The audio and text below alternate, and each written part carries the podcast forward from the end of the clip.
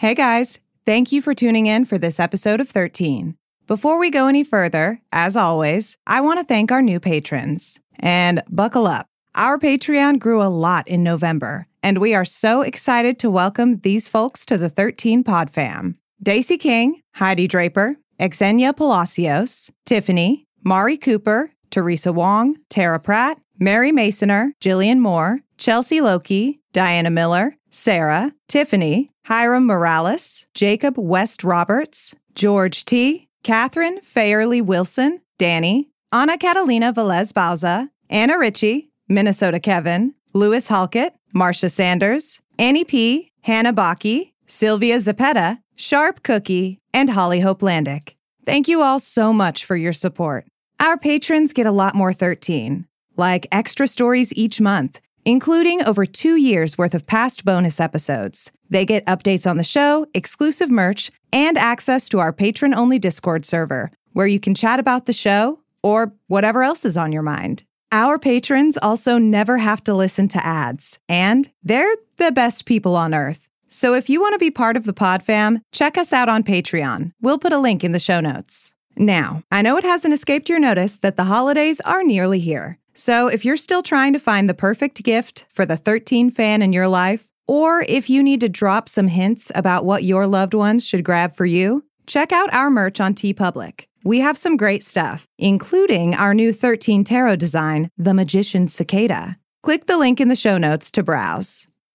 This month's episode is Polar Night, written by J.R. Blanes. You'll recognize Ian and 13 alum Mason Amadeus. Okay, are you ready? On with the show.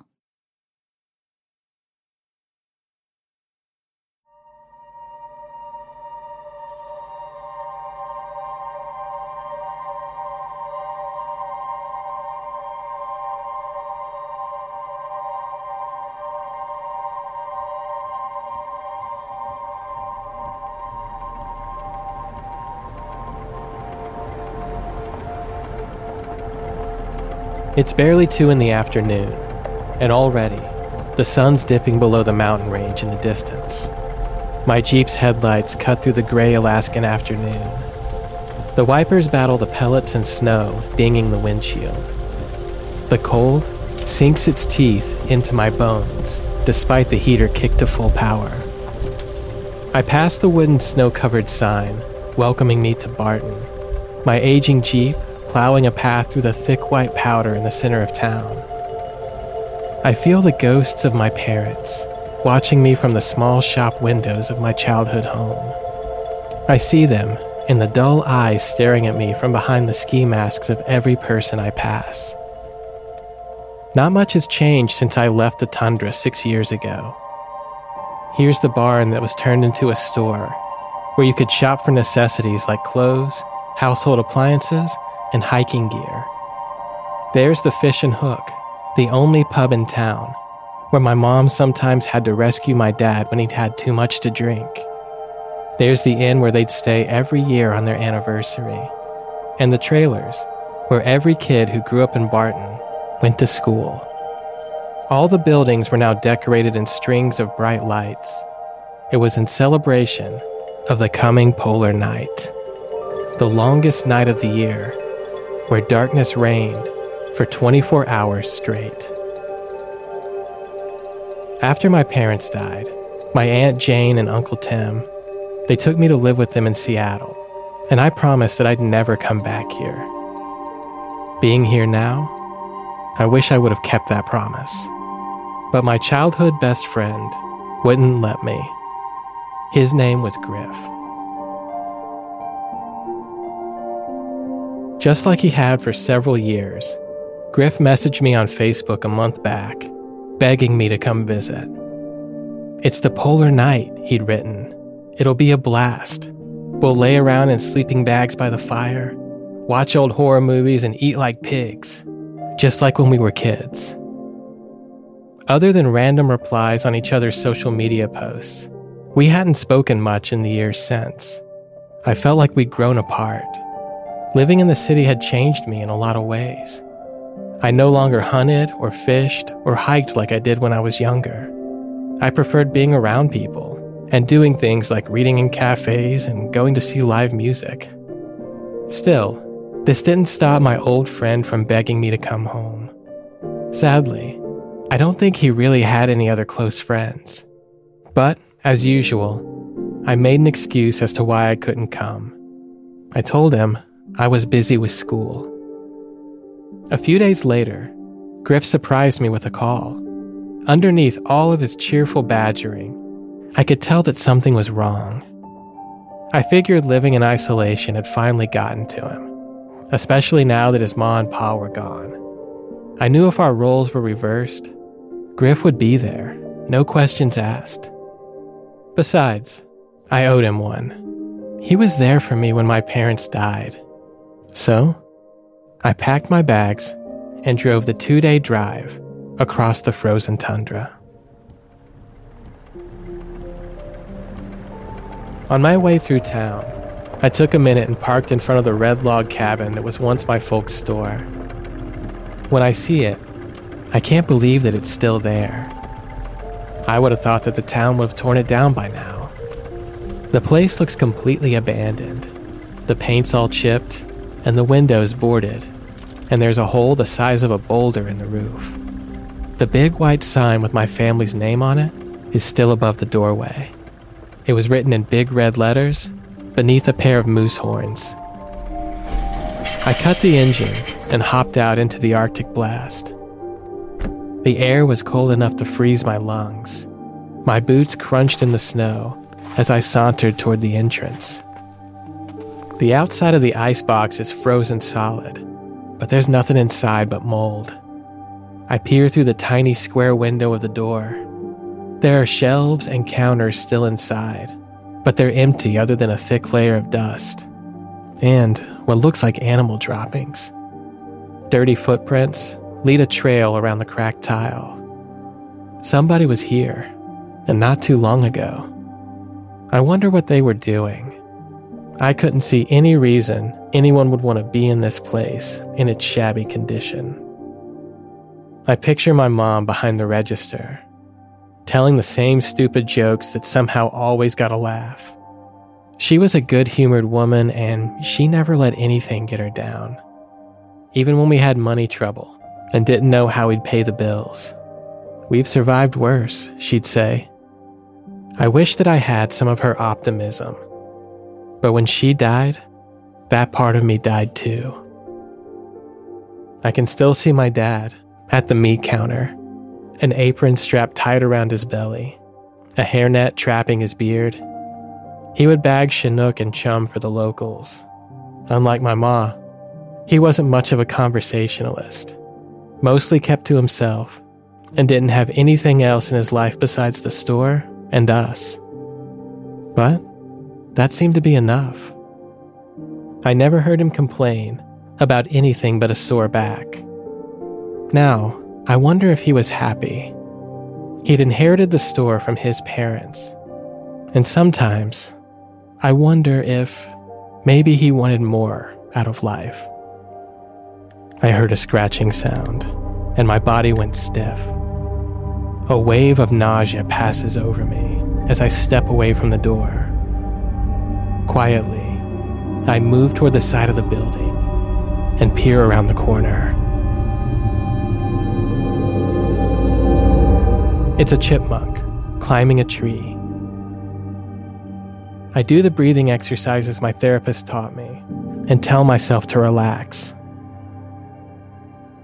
Knowing it'll be dark soon, I hop into my truck and drive the last 20 minutes up into the mountains, up to Griff's house. For a moment, when I pass the gravel trail leading to my family's cabin, I think I see my parents in my rear view, waving near the rusted mailbox. But it's only tree branches fluttering in the wind. What the hell am I doing here?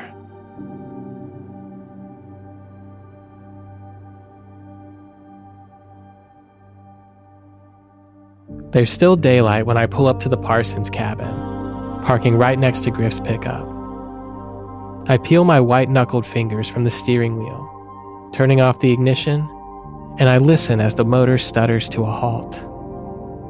Steam drifts from beneath the hood and floats through the ice crystals glittering in the air. The breath from my chapped lips fogs the windshield. I'm finally glad to be off those damn mountain roads. The cabin is smaller than I remember. A square box stacked from wood logs. Fresh powder is on the roof, where a satellite dish sticks out like a growth on a tree. Two square windows capture the golden light from the setting sun. They shimmer like an animal's glowing eyes. A chorus of baying dogs echoes across the valley. I jump in my seat. I flip the controls to lock the doors and scoot low beneath the dashboard. Suddenly, I'm that scared boy again, huddled inside a shed, peering through a crack out into the darkness. The cabin's wood door bangs open, causing me to jump again. Griff's lanky shadow emerges onto the icy porch. Long, greasy hair falls over his ears, and a black beard falls down from his jaw to his chest. A furry unibrow curves above his dull gray eyes. He waves his gangly arms like a survivor hailing a rescue plane. I'm glad to see him. I grab my bag from the back seat and get out of the Jeep. Griff walked across the yard, hunched over slightly at the waist. Hey, you're here. I was worried you wouldn't make it. His Carhartts hang by a single strap over a ratty flannel. The laces of his boots flap around untied. Griff grabs me by the collar and pulls me into a hug, damn near squeezing the breath out of me. There's a musky, outdoorsy smell about him. Damn, I can't believe you're really here. How long has it been? I tap his shoulder to let go. It's been a long time. Where did all the time go? I mean, look at you, all grown up and clean shaven. Yeah, man. Uh, how you feeling? He slugs my bicep hard enough to bruise. Better now that you're here. I'm so glad your aunt's number hadn't changed. I mean, otherwise, I don't know if I'd have found you. She said you're doing real good down in the lower 48. About to graduate, right? What was it? Psychology? I rub the sore spot and smirk. Yeah, figured I'd gone through enough therapy that I'd be pretty good at helping others. Griff was digging a hole with the toe of his boot. Not wanting to bring the mood down, I asked what he'd been up to. Griff stares off toward where the dogs were making noise a few moments ago. Oh, nothing. You know, things never change around here. This time, I was the one trying to get info out of him. Oh, come on, don't play cool now. When you called, you acted like I'd never see you again if I didn't race my ass up to the tundra. Now I took off a week for work. Come on, what's up? Why don't we go inside? Probably, uh, probably not used to the Arctic weather anymore. I mean, it gets cold in Seattle. Griff smirked. Already, we're competing over something trivial. It's been like this since we were kids, competing over who spat the farthest, who raced their sled the fastest, who could snag the biggest Chinook. The rivalry encompassed our families too. How many times did we argue over whose dad would win a fight? Not that there would be any competition. Hal Parsons would have laid my dad flat out. Legend around here says that the man once caught a 90 pound king with his bare hands. The dogs bay again. My teeth chatter. What's going on with your neighbor's dogs? Bears, probably. They get closer this time of year, when food's scarce. For a moment, I swear I see something big moving in the bushes.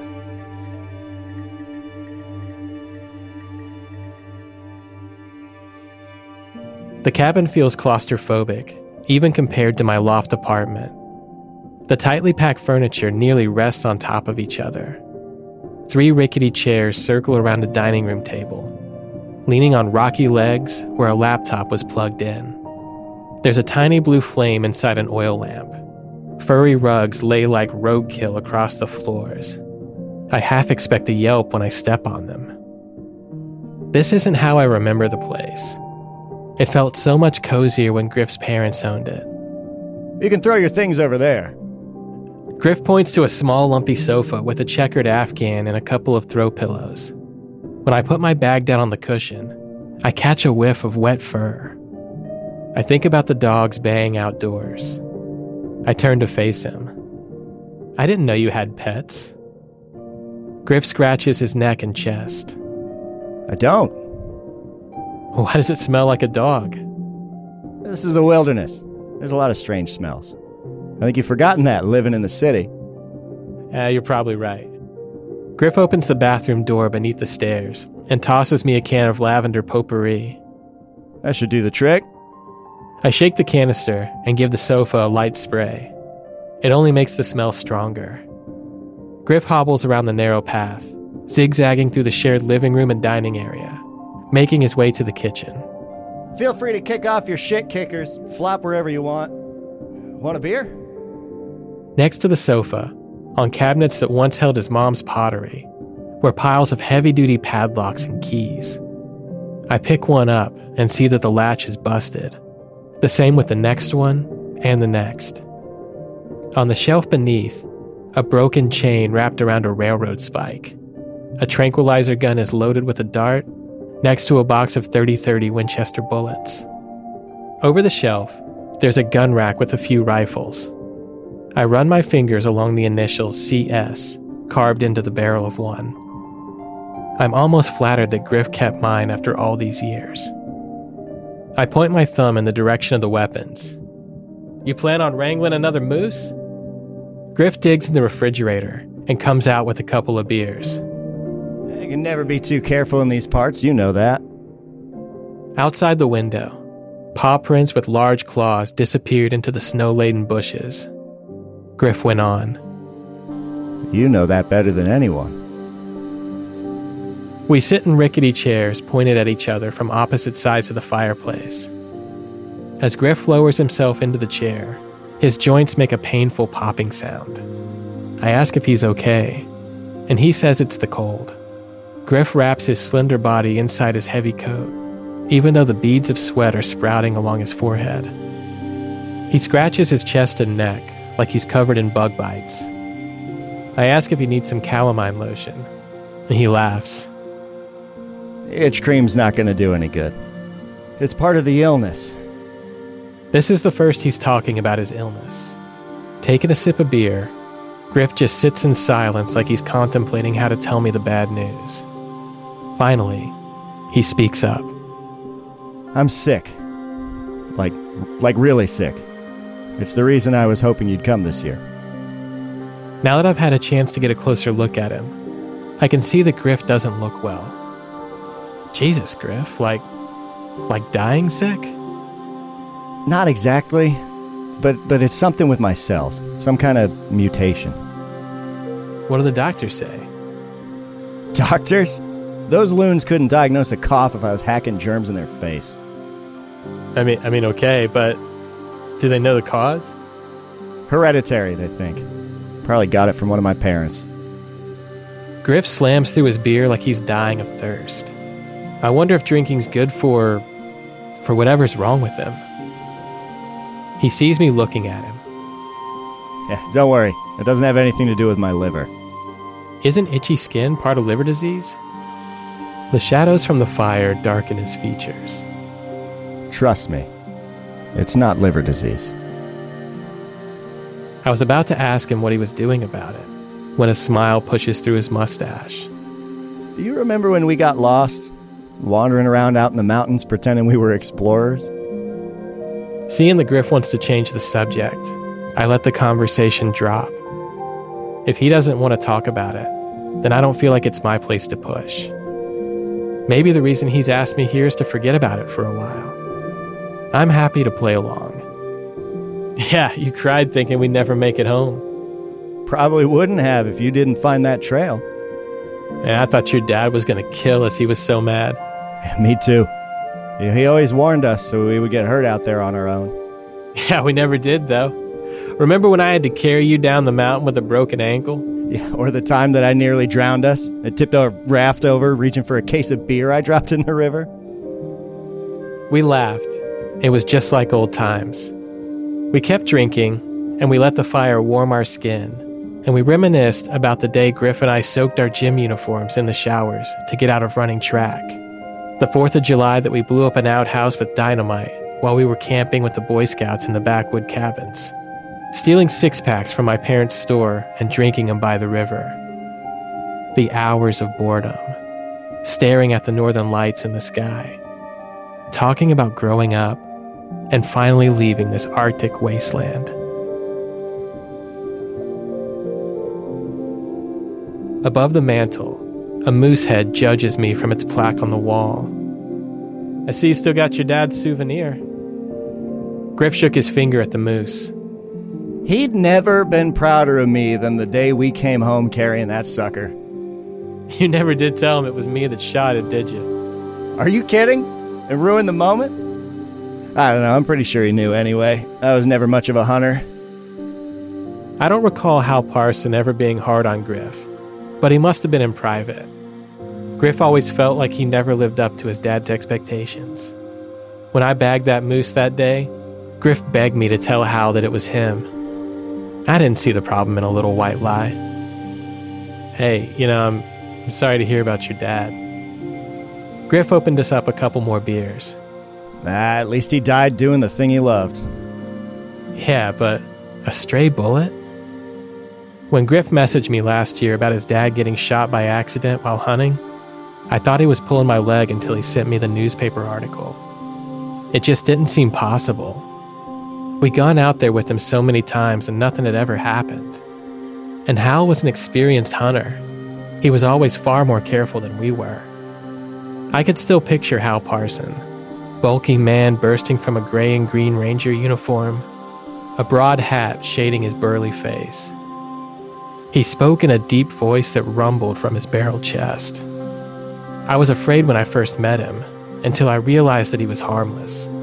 As boys, he taught us how to track and hunt and how to survive in the wild, something my dad would never have done. I broke my train of thought and spoke up. They still have that 90 pound king that he caught hanging behind the bar at the fishing hook? I'm not sure. I don't get out much these days. Yeah, man, I I really am sorry. I always looked up to your dad.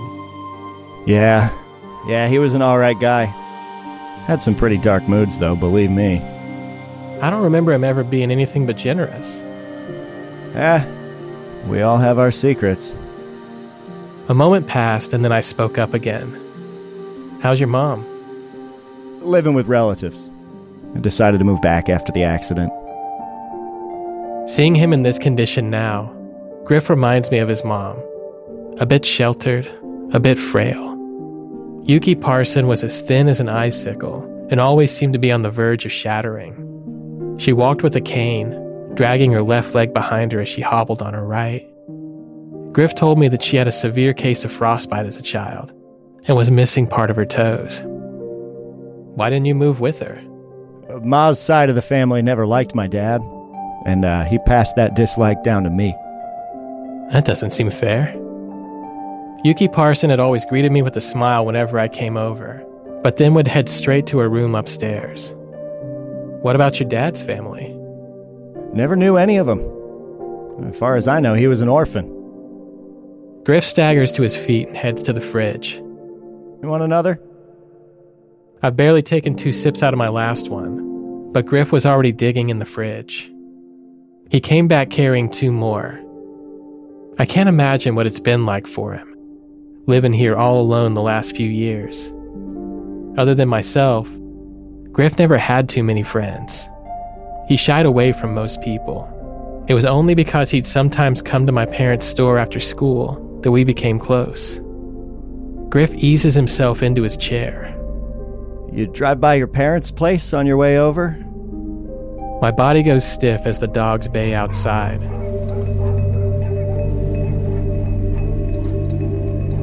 Flashback. A light shines on a puddle dripping through cracks in the deck. It shines on a blood trail, dotting a path to the kitchen. The wind slaps the back door, open and closed. I blink the image away. Why would I go there? Griff nods. Yeah, probably for the best. He takes a slug of his beer. I was always sorry about what happened to your parents. They were good people. Your mom would always give us treats after school. Of course, your dad was kind enough to give me the stocking job my sophomore year. He used to let me take stuff home for dinner, even though I knew you were all struggling. And, I mean, they always let me stay over at your place when my parents went out of town for the polar night. Set us up with snacks and sleeping bags in front of the TV. Man, I miss those days. I hear branches scrape the window above the sofa. I peek out into the dark. The bushes on the side of the house tremble in the wind. At least I think it's the wind. There's a munching sound, like an animal chewing on bone. I grip the arms of the couch. I hear fingernails scratching the wood. A voice yelling. The words come out, loud as a gunshot.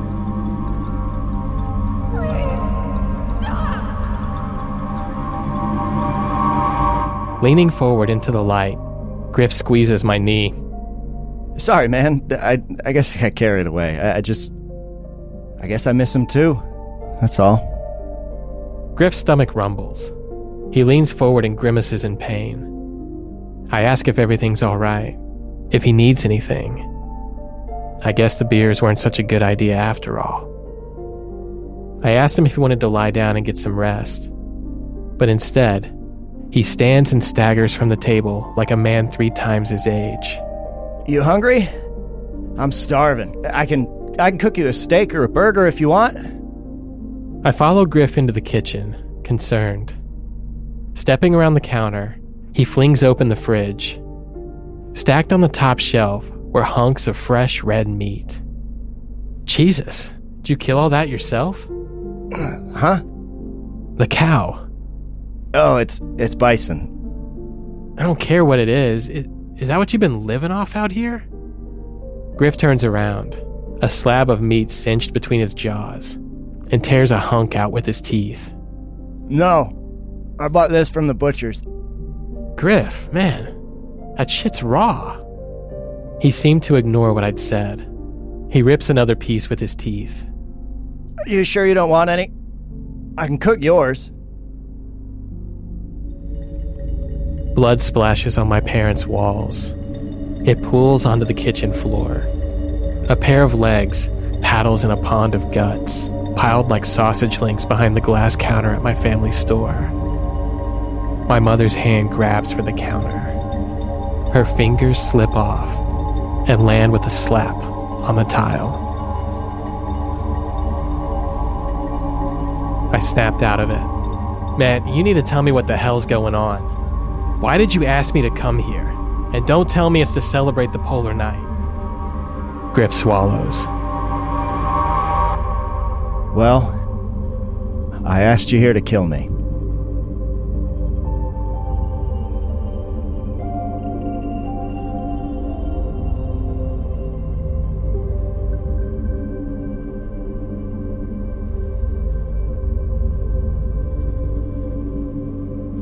I grab my bags and head for the door. The second I turn the knob and pull it open, Griff slams it shut with his palm. Please, don't go. Blood is smearing his lips. I stumble backwards toward the stairs.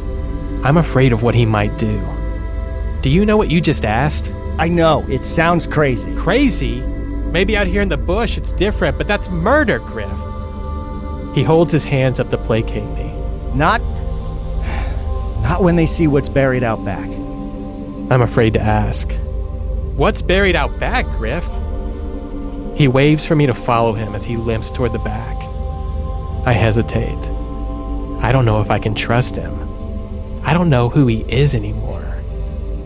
I glance at the front door, thinking about making a run for it. But I need to know what's going on. I need to know what's happening to my friend. What the fuck happened to you since I've been gone? Griff was calm. Just come outside and I'll explain everything.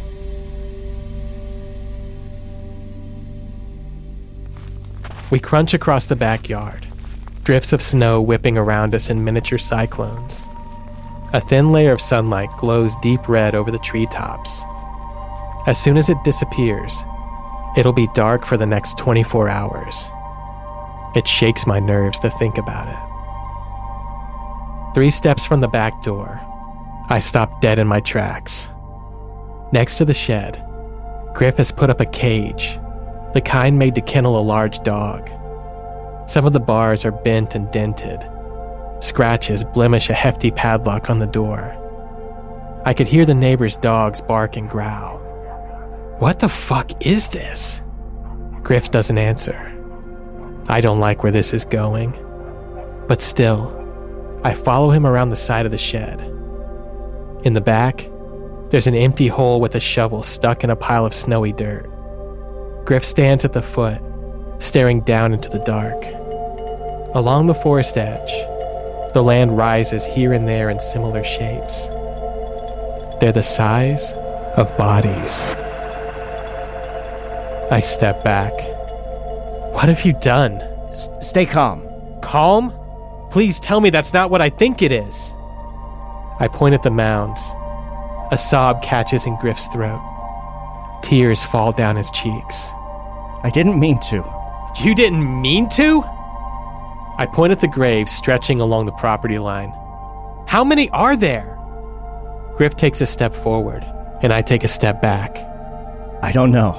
It wasn't me. Not, not really. Griff, you're not making any sense. He stares up at the darkening sky. The sun is fading behind the trees. It's the polar night. For the last few years, it makes me feel these urges. What kind of urges, Griff? It's like I'm on a fucking bender. I, I start getting sick, and then I, I start to lose control of my senses. Eventually, I black out. It. And then the next morning, I wake up not remembering where the fuck I am. Other times, I find. He stopped talking and gestured at the hole. I pulled my phone from my pocket and started dialing the police. Griff asks what I'm doing, but I don't respond. He lunges forward. Don't! And for the first time, I see fangs piercing through his gums. Thick, coarse hair sprouts from his palms. His fingers are the length of pitchfork tines. And the nails, the nails are big black claws. I tumble onto my back and scurry across one of the mounds, searching for a weapon. I grab the thickest branch that I can reach. What the fuck is happening, man? We don't have much time. It's the polar night. When it gets full dark, that's when it comes out of hibernation. I stand up and hold the branch, ready to swing, slowly backpedaling toward the cabin. You're fucking kidding me, right? This is some kind of fucking prank? If you want to stay here and kill yourself, you go for it. But I don't want any part of this. It was my fault that your parents got killed. There was something new in his tone. I freeze, feet from the back door. That's impossible. You, you couldn't have. We were together when it happened. Yeah, it was before the sickness. I don't know if you remember. The polar night fell early that year. It wasn't until I was heading home that I realized my parents hadn't gone into the mountains yet. I, I ran all the way back, afraid something was going to happen. And when I got home, my folks weren't there. I saw their tracks outside the car. They tried to leave, but it was too late. I, I tracked them through the snow, you know, and and that's when I saw where they were headed. Bushes on the side of the house tremble. There's a munching sound, an animal feasting. A stick snaps beneath my boots. The beast growls, a low rumble. A bloody paw slices through the bush. I lower the branch. Look, you're sick, Griff. That's what it is. Why don't you get in my car? Come on, I'll take you to the police station. You can explain everything. They'll find you help, man. Somebody can figure out what's wrong. Oh, come on, therapy's not gonna help. You don't know that. Griff trembles at the sight of the yellow moon rising. Do you ever wonder why your parents decided to live in Barton? Mine wanted to give me a normal life. Figured as long as they left during the polar night, no one would be the wiser.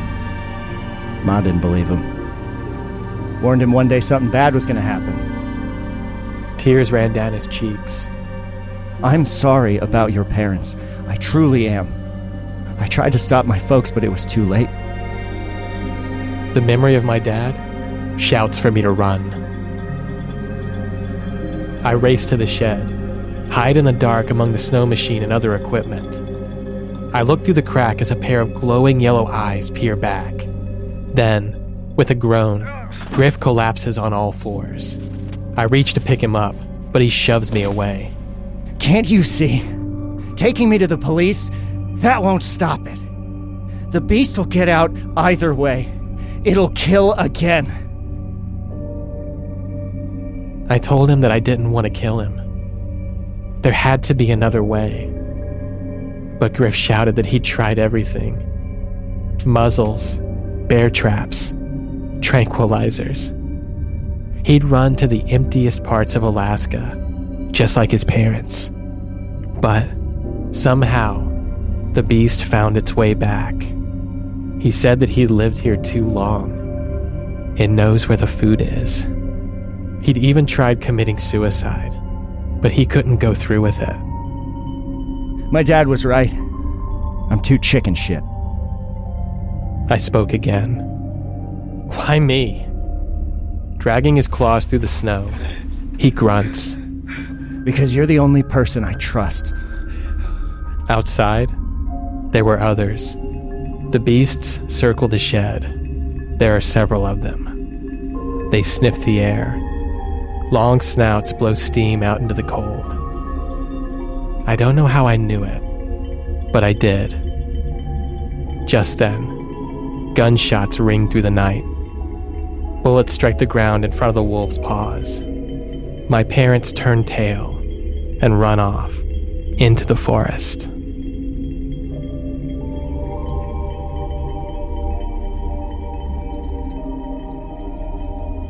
Long after the beasts are gone, I come out of the shed. I call my parents' names. No one answers. Griff writhes in pain in the snow. His red eyes meet mine. I ran my folks off before they could get you all those years ago. I saved you once. Now I need you to save me. Inside the cabin, I load my rifle with silver cast bullets. I got the silver muzzle and chain from the shelf. There was also a hefty silver key hanging from a nail by the back door. He thought of everything. I slid it into my pocket. When I'm back outside, my breath fogs in the air. Griff is on all fours inside the cage, stripped naked but with a coarse hair covering his entire body. His hands and feet swollen into paws bigger than my head. I clamp the wire muzzle over his face. It looks uncomfortable, the mesh pressing lines into his skin. He shakes his head a few times to make sure it won't slip. Even though it doesn't move, he demands that I pull the straps tighter. Once satisfied, he tells me to latch the lock and he warns me no matter what kind of pain he's in, don't let him out. My frozen fingers struggle to close the padlock, but finally, the bolt slams shut. I check that it's secure and then back a few feet away, gun held at my side. Dogs are baying all around us. Griff speaks up again. You know, they say the disease sometimes skips generations. I thought it might pass me right by, that I'd get lucky. I guess it just took longer for the symptoms to show. Griff's bones crack and snap as he growls in agony. I wish there was something I could do to ease his pain. My grip tightens on the rifle. He went on. You know, I I dreamed about coming to Seattle. Coming to see you. Maybe even find a job and stay. I warm my cheeks with my hands. Griff huffs what sounds like a laugh. All my childhood, Mom told me not to make friends. It was too dangerous, she said. His skin splits and stretches and splits again. as he writhes on the snowy ground. Even curled on his side, I can tell Griff has tripled in size. He shakes his head as his ears stretch into points. When he speaks again, Griff's voice is a growl. Ma told me never to see you again. But Dad wanted me to keep our friendship alive. He said it was good for our family to look normal. And I wanted a friend. I needed a friend. I never meant for anyone to die. I want you to know that I love you, man. You are the one good thing in my entire shitty life. Even as I watched Griff transform inside the cage, I still saw my friend. What if I can't do it? What if I can't pull the trigger? Once I'm fully transformed, you won't have a choice. One way or the other, I'll break free. Through my tears, I start to laugh. Thanks for putting me in another awful situation, man. Would you expect anything less from me? Griff opens his mouth, about to say something else, but his jaw dislodges, pushing forward the muzzle, the flesh tearing at the corners of his mouth. His nose splits in half. I lift the gun, but I can't bring myself to shoot.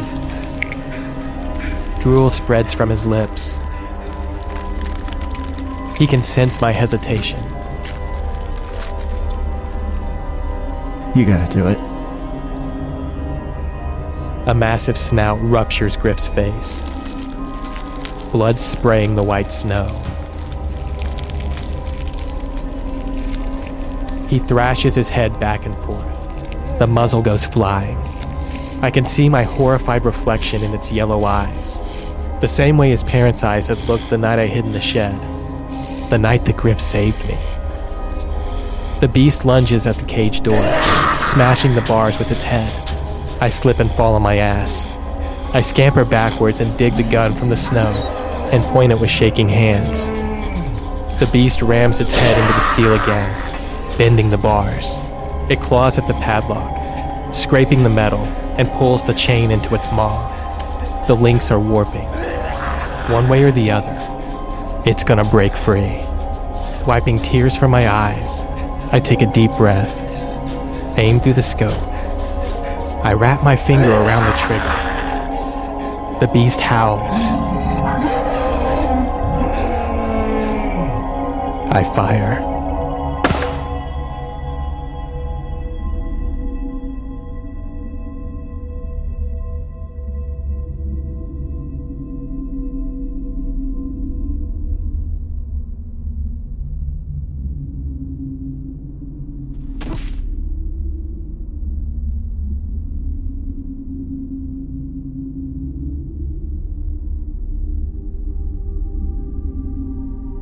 Burying Griff was nothing like burying my parents.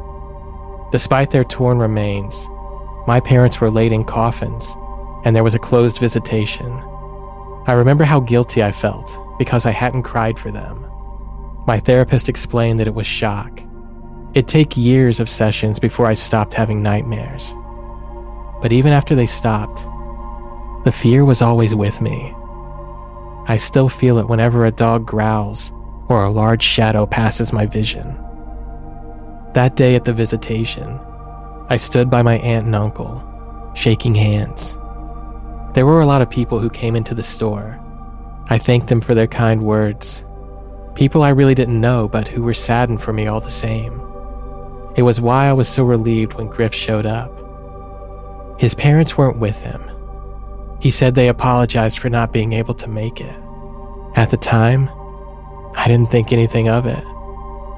My parents were never close with the Parsons, and I knew that they camped every polar night. But now I knew why they weren't there. When Griff hugged me, it was the only time during the funeral that I cried. He kept telling me that he was sorry. I didn't understand then that he was apologizing for more than the loss of my parents.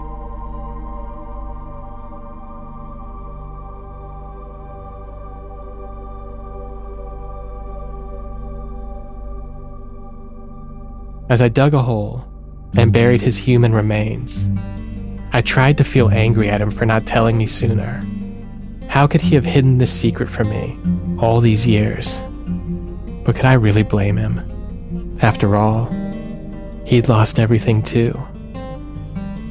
In the end, it was best that I put an end to it and gave him the peace that he desperately wanted. He was right. No one else could have done it. My only regret was that I didn't come to him sooner.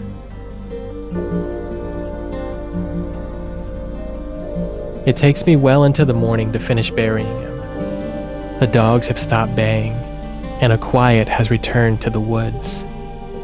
Over the tree line, the northern lights glow misty green. I've forgotten how beautiful they are. Watching them now, I wish that Griff was with me to see them. I guess in a way, he was. I grab my things, get in the Jeep, and I drive as fast as the snow will allow. By the time I reach the main street of Barton, the festivities are dying down. I know that this will be my last polar night. I won't be returning to Barton again. As I pass my parents' store, I stop and wait. I want to see if their ghosts will make their presence known. But they're not there anymore. All that's left is a sad abandoned building and the memories sealed within its doors.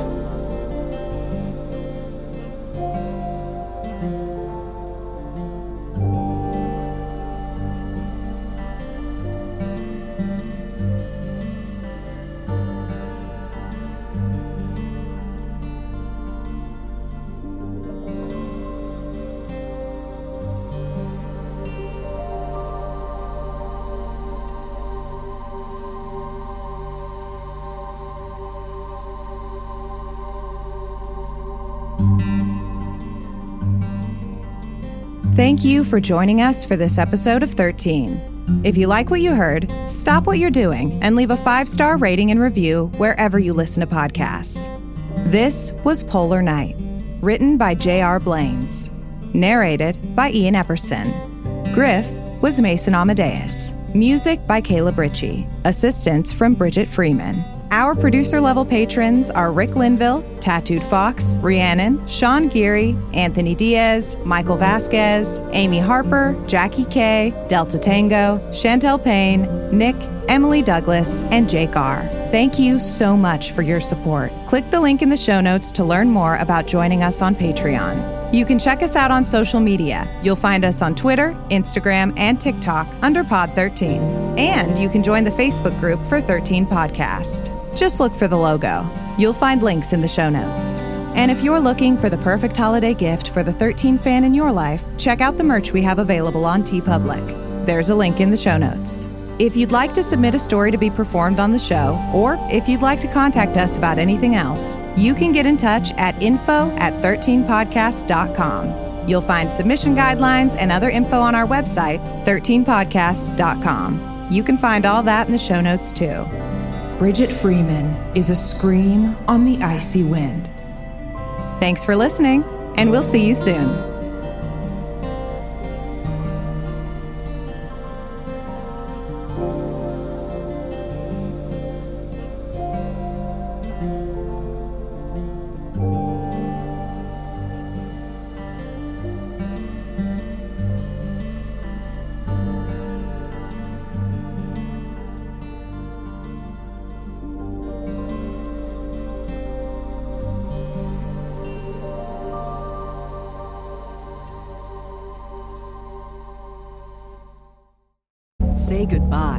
Credit card rewards. Greedy corporate mega stores, led by Walmart and Target, are pushing for a law in Congress to take away your hard earned cash back and travel points to line their pockets. The Durbin Marshall credit card bill would enact harmful credit card routing mandates that would end credit card rewards as we know it. If you love your credit card rewards, tell your lawmakers hands off my rewards. Tell them to oppose the Durbin Marshall credit card bill.